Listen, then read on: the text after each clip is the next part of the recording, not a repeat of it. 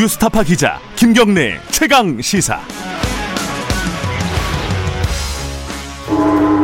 최강 시사 정치 사이다.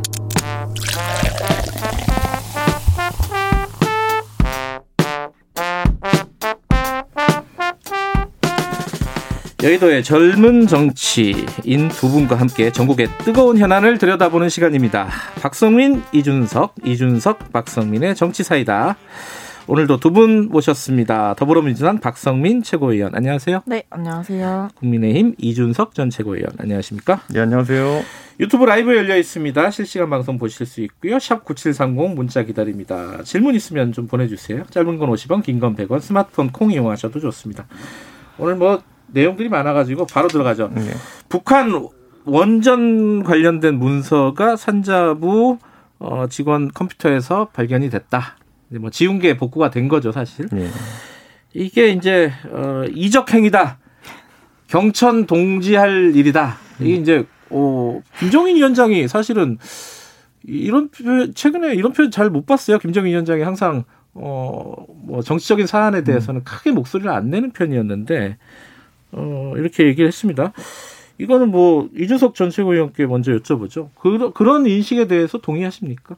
뭐 어쨌든 그 탈원전을 하겠다고 하고 있지 않습니까? 네. 근데 어쨌든 원전에 대해 가지고 북한 쪽에다 지어주려고 했다라는 게 이제 뭐 의혹이 있으니까 이게 확인되면 두 가지 문제가 생깁니다. 첫 번째 탈원전 하겠다면서 헌법상 우리 영토인 북한에다가 이걸 지을 수 있다는 거는 내로남불에 가까운 것이고 네. 뭐 지금까지 안전 때문에 탈원전 한다고 했는데 저는 대한민국의 어, 한국 수력 원자력을 더 믿습니다. 김정은보다는 그렇기 때문에 한수원이 관리하는 원전이 훨씬 더 안전할 것이다. 김정은이 네. 관리하는 원전보다는 그런 네. 생각을 하고 둘째로 제가 이해 안 가는 거는 편의상 그 공무원이 폴더명을 이제 뽀요이스라고 이제 했다고 하는데 그게 이제 필, 아, 어디죠? 핀란드어로 아, 핀란드어. 어. 북쪽을 뜻한다. 그래서 북한 같은 경우는 뽀요이스 코리아래요. 거기서. 어. 그런데 그렇게 했다는 게 저도 이해가 안 되는 게 저도 미국 갔다 와서 공부했지만은 영어가 그렇게 편하진 않거든요. 네. 그래가지고 제가 뭐 최강 시사라고 하지 제가 이걸 뭐 ultimate current affairs 이렇게 안 하거든요. 어. 어디 파일 저장할 때. 그러니까 저는 그러니까 이게 그러니까 공무원이 이게 편하다라고 하기보다는 오히려 은닉하려는 의도가 강하지 않았느냐. 아, 원래부터 네. 처음에 폴더에 저장할 때부터 저는 이 pohjois 음. 스펠링 보면요. 저는 뭐 뽀로로나 아니면 오히려 뭐 야구 선수 푸홀스 이런 사람이 생각나지 이게 북쪽이라는 생각은 전혀 못했어요. 그렇기 어. 때문에 저는 이건 오히려 은닉의 의도가 있지 않았나. 그리고 USB는 줬다고 이제 문재인 대통령이 청와대를 통해서 확인해 준 거거든요. 예전에. 그렇기 때문에 원전을 지어줄 생각으로 USB를 넘겼으면은 저는 김종인 위원장이 말한 것처럼 이적 행위에 해당할 소지가 있다 이렇게 보고 근데 그냥 지어줄 게 아니라 그냥 자료만 준 거면 산업 스파인데요. 그러니까 저는 이게 뭐- 뭔지 모르겠는데 하여튼간 청와대 측에서는 뭔가 주긴 줬는데 원전은 안 들어있다 이런 얘기를 하거든요. 네. 그럼 뭐 들어있는지 얘기하면 좋죠. 그러면은 그러면 저희가 또 논의해 볼 수 있겠죠. 뭐 일단은 어 박성민 최고위원 얘기 듣고 그 다음 얘기로 가보죠. 예. 어, 지금 말씀하신 부분들에 대해서 어떻게 생각하십니까?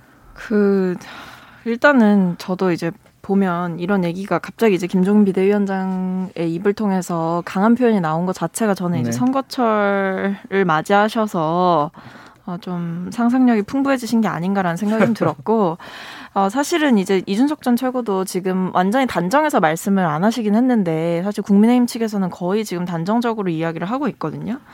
근데 이런 것들이 지금 뭐 내부에서도 이제 뭐 청와대나 이런 쪽이랑 소통해서 확인한 바로는 이제 이 문건 자체가 어 일단 겉면에 이것은 내부 자료이고 그리고 이것은 정부의 공식 입장이나 공식 정책이 아님을 명확히 명시를 하고 있다고 합니다. 그러니까 아 그래요? 네네 그런 음. 상황이고요. 그래서 정부의 그러니까 쉽게 말씀드리면 정부의 공식 입장이 아니라는 게 대문짝만하게 나와 있는 상황이고 그 문서 자체에 네. 그리고 이게 왜 나왔냐 하면은 이게 뭐 비밀 작전 혹은 뭐 은닉해야 하는 뭔가 극비리에 뭔가 추진하는 그런 프로젝트가 아니었고 네. 이제 제1차 남북 정상회담이 이제 개최된 이후에 어 남북 그 관계가 사실은 좀 좋아질 거라는 생각이 그때 굉장히 컸지 않습니까? 그러니까 네. 그런 기대감과 더불어서 이제 산업부가 좀 이제 실무적으로 이제 남북이 이렇게 교류가 활성화될 거를 대비해서 한번 아이디어를 좀 갖고 와봐라 이런 네. 아이디어를 검토한 바가 있었고 그게 에너지 분야 차원에서 이제 검토하는 차원 정도였던 거죠. 그리고 네.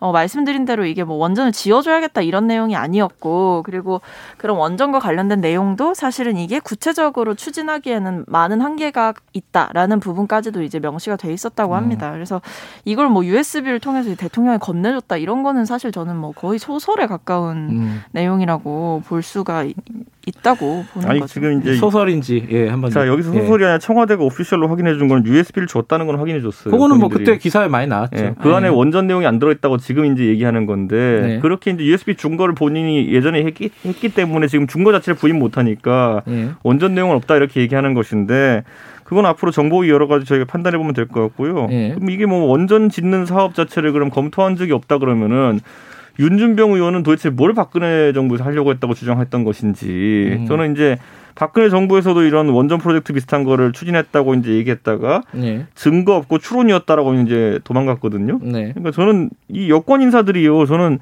최근 몇 주 사이에 굉장히 이런 사고를 자주 칩니다. 음. 뭐냐면은 유시민 씨도 지난주에 저희가 얘기했지만은 검찰이 계좌 추적했다고 하다가 사과하면서 주워 담고 윤준병 의원이 뭐 자기가 아는 것처럼 이야기했다가 증거 없고 추론이다 이렇게 하는 걸 보면은 진짜 이게 망상이 일상화된 것인지 아니면 진짜 부도덕한 건지 이런 거짓말을 일삼는 것이 아니면 진짜 단체로 무슨 까마귀 오기 회식이라도 한 건지 진짜 이게 왜 이런 현상이 발생한지 잘 모르겠습니다.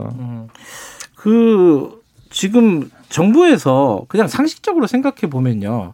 이게 만약에 아주 극비 이런 게 아니면은 그냥 다 공개하면 되는 거 아니에요? 이게 근데 왜 지금 이- 이 시간이 만약 아마 공개를 안 하고 계속 가면은 이거 계속 정치적인 어떤 어 공격이라든가 이런 혼란들이 계속될 건 말이에요. 공개 못 하는 이유가 뭐예요? 그러니까 지금 응? 공개하라고 하는 게 그 USB에 담겨 있는 내용 뭐 이런 거 말씀하시는 거예요? 뭐 USB도 네. 마찬가지지만은 네. 뭐 요- 지금 이제 산자부 문건 같은 경우도 네네. 뭐다 공개하면은 특별히 만약에 아이디어 차원에서 만들었다 치면은 공개해도 되는 거 아닌가라는 생각도 언뜻 들기도 지금 하고요. 이제 산업부가 하고 있는 음. 이제 여러 가지 대응이라든지 뭐 음. 정부나 청와대에서 하고 있는 대응이 저는 그렇게 부족한 수준은 아니라고 생각을 하거든요. 그래요? 러니까이 음. 외에 뭐 어, 그러니까 단순히 안 했다라고만 얘기를 하는 게 아니라 네. 뭐, 뭐 내부적으로 검토한 부분이었고 뭐 여러 네. 가지 배경 설명까지도 이제 들어가 있는 부분이 있어가지고 네. 저는 지금 상황에서 당장 이 문건을 뭐 통째로 공개해야 된다에 대한 필요성까지는 잘못 음. 느끼겠 다고 생각을 음. 하거든요. 그래서 네. 이런 부분에서는 지금 이제 정부 차원에서는 계속해서 제가 봤을 때는 대응이 한 차례로 끝날 것 같지는 않고 예. 나오고 있는 뭐 보도라든지 뭐 생산되는 가짜 뉴스에 대해서 계속해서 좀 대응을 하지 않을까라는 음. 생각은 듭니다. 근데 확실한 건 어쨌든 감사원도 보면 안 되는 파일이라는 거 아니에요. 감사원이 그거 보려고 갔는데 이거 보러 간 것도 아니죠. 뭔가 보러 갔는데 이거를 이제 밤새 지워야 될 만큼 이제 뭔가 기밀성과 더불어 감사원도 보면 안 될 만한 어떤 내용이 있었다는 거잖아요. 네. 아니 근데 이제 저는 약간 그런 생각이 드는 것 같긴 해요. 네. 그 비슷한 얘기를 윤건영 의원님도 하시긴 했는데 이게 행정부 공무원 수가 공부 공무원들이 이제 하는 업무 자체가 굉장히 많고 그 음. 수가 굉장히 많지 않습니까? 근데 이제 그분들이 하는 거 하나하나 그 그분들이 작성하는 문건 하나하나가 네. 뭔가 국가 정책이 바로바로 되고 이런 게 사실은 실질적으로 안 되잖아요. 현실적으로도. 근데 이런 것들을 좀 과하게 지금 국민의힘 측에서 해석을 하고 있는 게 아닌가. 그리고 말씀드렸듯이 그 문건 자체에도 이게 그냥 내부적으로만 아이디어 차원에서 각자 이제 발제하는 수준이었던 건데 음. 이걸 마치 이제 정부의 정책 공식적인 정책인 것처럼 그렇게 얘기하는 것 자체도 좀 어폐가 있지 않나 아니 싶습니다. 북한의 원전 짓는 거에 대해 가지고 저희가 이번 정부 들어 가지고 굉장히 이번 정부가 관심이 많구나라고 생각했던 이유 중에 하나는 서훈 국정원장 있잖아요. 네. 남서훈 안보실장 이분이 사실 예전에 90년대 후반에 국정원에서 이제 한국전력 직원으로 해가지고 가가지고 북한에 원전 지어주는 프로젝트에 가서 거기 한국 담당관으로 있었거든요. 2년 동안에 거기 상주하고 있었거든요. 그러다 보니까 이런 북한 원전 프로젝트에 대해 가지고 굉장히 잘 알고 있고 이러다 보니까 또 그런 것들이 연계된 거 아니냐. 그냥 합리적인 의심의 조각들이 몇 가지 있는 거죠. 그렇기 때문에 저는 만약 진짜 이 문서에 뭐 원전 지어주겠다 이런 내용이 없다면은 공개하면 될 일입니다. 근데 저 아까 저희들이 뉴스 언박싱에서도 얘기를 좀 해봤었는데 예.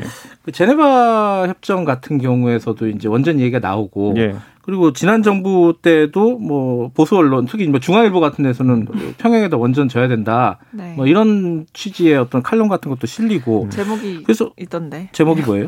북한의 심장을 한국형 원전이 뛰게 할 때 진짜 평화가 온다. 어, 너무 시적이다.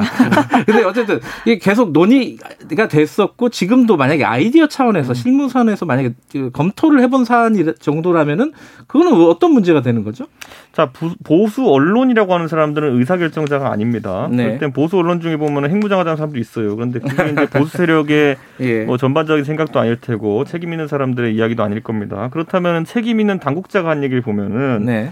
2010년에 이제 천영우 이제 외교통상부 이제 2차관이 네. 얘기했던 걸 보면은 그 원전을 북한에 지어주자는 원전을 북한 쪽에 짓자는 얘기가 있어요. 예. 근데 거기에 보면 뭐라고 되어 있냐면은 통일 이후에 북한 지방에 원전을 지어가지고 북한 지방에 전력난을 해소하자라는 취지예요. 음. 그렇기 때문에 통일 이후에 짓자는 거랑 지금 짓자는 거 또는 통일 전에 짓자는 거는 음. 전략적 의미도 다르고 그리고 실질적으로 아니 통일되면 당연히 북한에다 뭐 전 발전소 지어야죠. 그게 원전인지 뭔지는 뭐 다른 문제지만은 뭐 그거와는 전혀 괴가 다른 것인데 이걸 끌고 들어와 가지고 뭐 MB 때도 하자 그랬다 이렇게 얘기하는 거는 정말 이제 그 끌어들일 게 없나 보구나 이런 생각밖에 안 듭니다.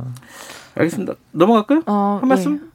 어, 근데 그 이제 제가 아까 잠깐 짧게 언급드리긴 했는데 이제 네. 이준석 전 최고가 말씀하신 것 중에 이게 남북 통일이 됐을 때 남북 네. 교류가 활성화되는 걸 넘어서 남북 통일이 됐을 때에는 이런 부분은 충분히 검토해 볼 수 있다라는 얘기를 하셨잖아요. 네. 근데 이제 그 문건에도 끝부분에 음. 보면 그런 얘기가 나온다고 합니다. 이제 어, 통일이 됐을 때라는 명시적인 워딩이 있었는지는 제가 알 수 없지만 네. 이것이 이제 어 전제가 있다는 거죠. 그러니까 음. 만약에 이런 원전 사업이라든지 혹은 에너지 협력 분야에 대한 여러 가지 아이디어를 낼 때의 전제는 아 이것은 근데 뭐 여러 가지 예산상의 문제도 있지만 남북이 교류하는 것을 전제로 그러니까 활성화 교류가 활성화되고 상시적으로 협력할 수 있는 그 구조가 만들어졌을 때에만 가능한 것이다라는 그게 명시가 돼 있대요. 그러니까 네. 이거는 사실은 한마디로 추진이 지금 힘들다는 거고 추진을 할 수 있는 여건이 안 된다는 게 그 보고서에는 명시가 돼 있다는 겁니다. 그렇기 음. 때문에 이것이 마치 뭐 당장이라도 저희가 북한에 원전을 지어주려고 했다라든지 이런 것들을 추진했다라고 볼 수 있는 그 근거가 되는 보고서는 아니라는 거죠. 그 차이라니까요. 북한에 지금 원전을 지으면요. 관리 책임자가 김정은이고요. 통일 이후에 지으면 한국 수력 원자력이 관리 책임자예요. 저는 한국 수력 원자력을 김정은보다 믿습니다. 아, 당연하게도. 지금 상황에서는 이 문건 내용이 구체적으로 나와야지 사실 논의가 더 진전이 될 것 같긴 해요. 지금 상 황에서는 뭐 제목만 가지고 지금 얘기를 하는 건데 좀더 지켜보도록 하고요.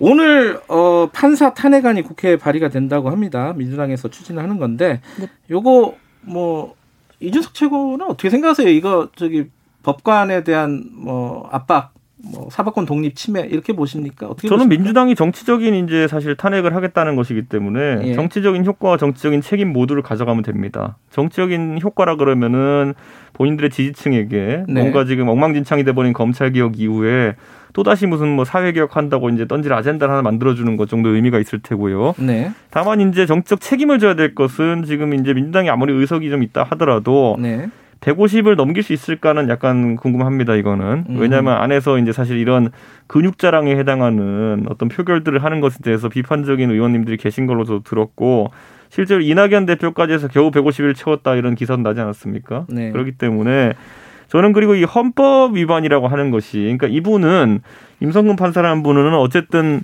형사 재판에서 이제 무죄를 받았어요. 네, 1심에서 그 무죄 받으시고 그 다음에 다만 이제 판결문 속에 보면은 이런 것들은 헌법 위반이다라고 하는 것이 대여섯 가지 적시돼 있다고 하는데 저는 이걸 잘 따져봐야 되는 게 헌법 위반이라고 하는 건요 굉장히 말이 엄중하지만 가볍게도 일어날 수 있는 일이에요. 제가 여기서 예를 들어서 상대 토론자랑 있는데 막 난리치면서 당신 말하지 마 이러면은 언론의 자유, 응? 표현의 자유를 침해한 거예요. 네. 헌법상의 권리인. 그런데 네. 그게 사실 그렇다면은 탄핵을 당할 정도의 중한 헌법적 권리를 침해했느냐 이런 것들이 굉장히 중요한 것일 텐데 과거에 노무현 대통령 탄핵 때 보세요. 노무현 대통령이 사실 특정 정당을 지지해 달라는 말을 대통령으로 했기 때문에 정치적 중립의 의무를 위반한 건 맞아요. 음. 그것도 이제 거기 헌법재판소의 판결에 보면 나와요. 하지만 그것이 대통령직을 탄핵에 이르게 할 정도의 중대한 과실은 아니다. 그렇기 때문에 탄핵을 기각한다 이렇게 나오거든요. 네, 그러니까 저는 이것도 마찬가지입니다. 민주당이 해볼 수는 있어요.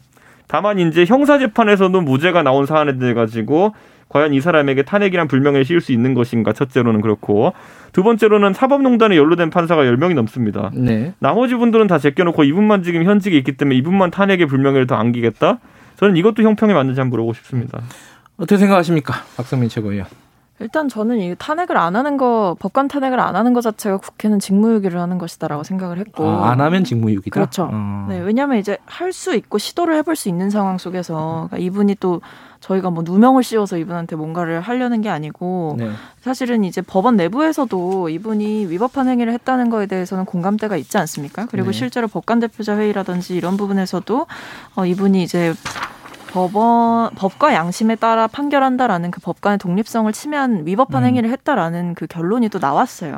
근데 사실 이 1심에서 이제 판결이 나왔던 게 그러니까 판결이 무죄가 나왔던 게 사실 이해가 안 되는 부, 부분이긴 합니다. 음. 이런 부분에서 뭐제 식구 감사위가 있었는지 아닌지는 뭐 알 수 없지만 일단 법관 독립을 침해한 위헌적 행위라고 1심에서 질타를 했음에도 무죄가 나온 것 자체는 사실 납득하기는 어렵고요. 네. 그렇기 때문에 저희는 이제 저희가 할 수 있는 일을 해야 되는 건데 이게 탄핵 절차 같은 경우는 사실은 어 이제 어떤 로스쿨 교수님께서는 일종의 징계 절차라고 봐도 된다라는 얘기도 하시더라고요. 이헌 음. 그 법관 탄핵에 있어서 그러니까 재판의 독립이라든지 뭐 법관의 독립을 보장하기 위한 최소한의 장치로서 또 역할을 할 수 있는 부분이 이제 탄핵이라는 부분인 것 같고 어 저희 같은 경우에도 사실 내부에서 논의를 열심히 했습니다. 고민되는 부분도 사실은 많았고 근데 이제 아무래도 이분이 저지른 이 위헌적인 행위, 특히 이제 판결문 작성에 개입하거나 이제 자신의 입맛대로 뭔가 판결을 이렇게 좌지우지 하려고 했던 행위들 자체가 특히 이제 세월을 일곱 시간과 관련해서 이제 청와대를 의식해서 사실은 이분이 이런 행동을 한 거잖아요. 박근혜 네. 정부 때. 그러니까 이런 부분들이 사실은 넘어갈 수가 없는 부분인 거죠. 그래서 저희는 어 많은 우려를 하시는 분도 사실은 있지만 내부에서는 그래도 이것의 정당성이라든지 명분을 좀 더 강조하고 거기에 동의하는 분들, 동참하는 분들이 훨씬 더 많다라고 말씀드릴 수 있겠습니다. 저는 근데 이게 형사 재판에서 무죄가 난 사안에 대해 성급하게 움직이는 이유를 잘 모르겠고 만약에 이런 무죄 판결에도 불구하고 굉장히 헌법적 가치 위반해 가지고 판사직을 수행할 수 없다라고 판단한다면은 저는 뭐 그 당에도 보면은 뭐 배임 횡령 준사기 기부금법 위반 지방재정법 위반 공중위생법 위반 여덟 가지 혐의로 재판받는 분이 있거든요.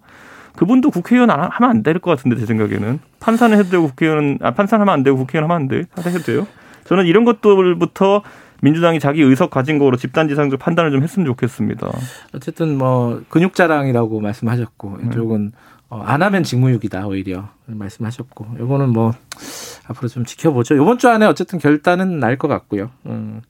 마지막으로 금태섭 전 의원 이제 좀 선거 얘기 좀 해보죠. 금태섭 전 의원이 어, 안철수 대표하고 먼저 단일화 하자.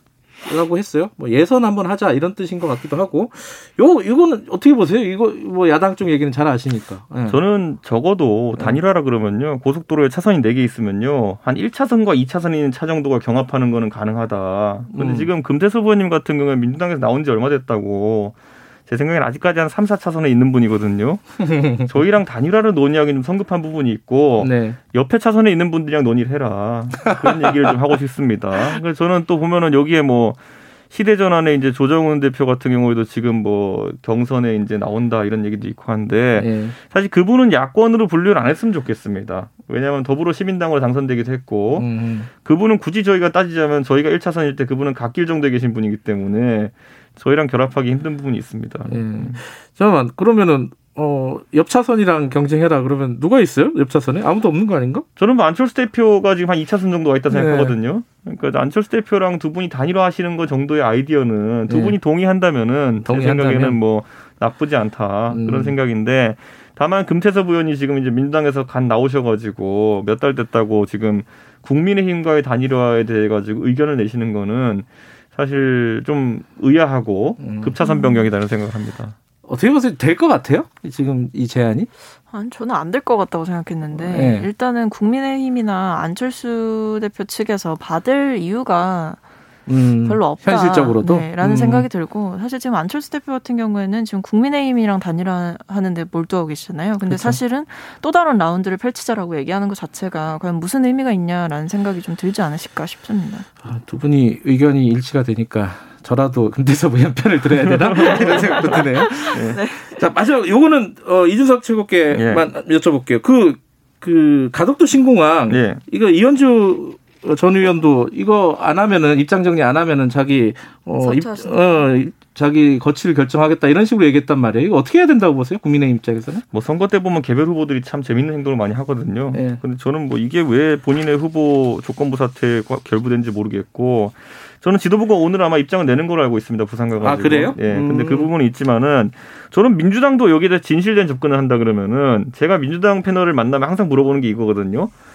국제선만 가느냐 아니면 단거리 국제선도 가느냐 국내선도 가느냐 아니면 군공항도 이전하느냐 여기에 따라 가지고 부산 시민들의 판단은 다 달라요. 예? 음. 그런데 거기에 대해서 아무 말이 답이 없거든요. 왜냐면 모르니까. 음. 그러니까 아무것도 공항에 대한 큰 계획 없이 가덕도 이름 세 글자로 지금 마케팅하고 있는 거거든요. 아. 전 이런 상황은 진짜 집권 여당에게 무책임한 행동이다. 이렇게 알겠습니다. 봅니다. 지금 그, 그 대답을 들어야겠네요. 그냥 한 번만 여쭤보려고 그냥 했는데. 무책임한 거 맞아요. 30초만 드릴게요. 그 무책임하다 그랬는데. 아니 이제 가덕도에 대해서는 네. 구체적인 그림이 없다라고 얘기하기에는 저희가 지금까지 추진해온 게 있고 법안 발의까지 당론으로 했는데 네. 그건 아닌 것 같고 예. 국제선이에요, 국내선이에요. 저는 국내선인데 동시에 네. 국제선까지도 저는 확장을 해 가야 된다고 보거든요. 아니에요. 최근에는 음. 국제선, 국내선 분리한다고 했어요 또.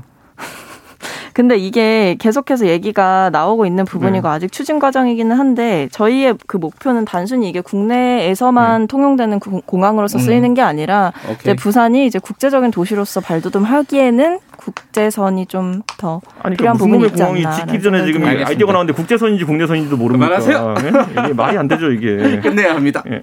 자, 오늘 두 분 고맙습니다. 예, 감사합니다. 네, 감사합니다. 박성민 더불어민주당 최고위원, 이준석 국민의힘 전 최고위원이었습니다.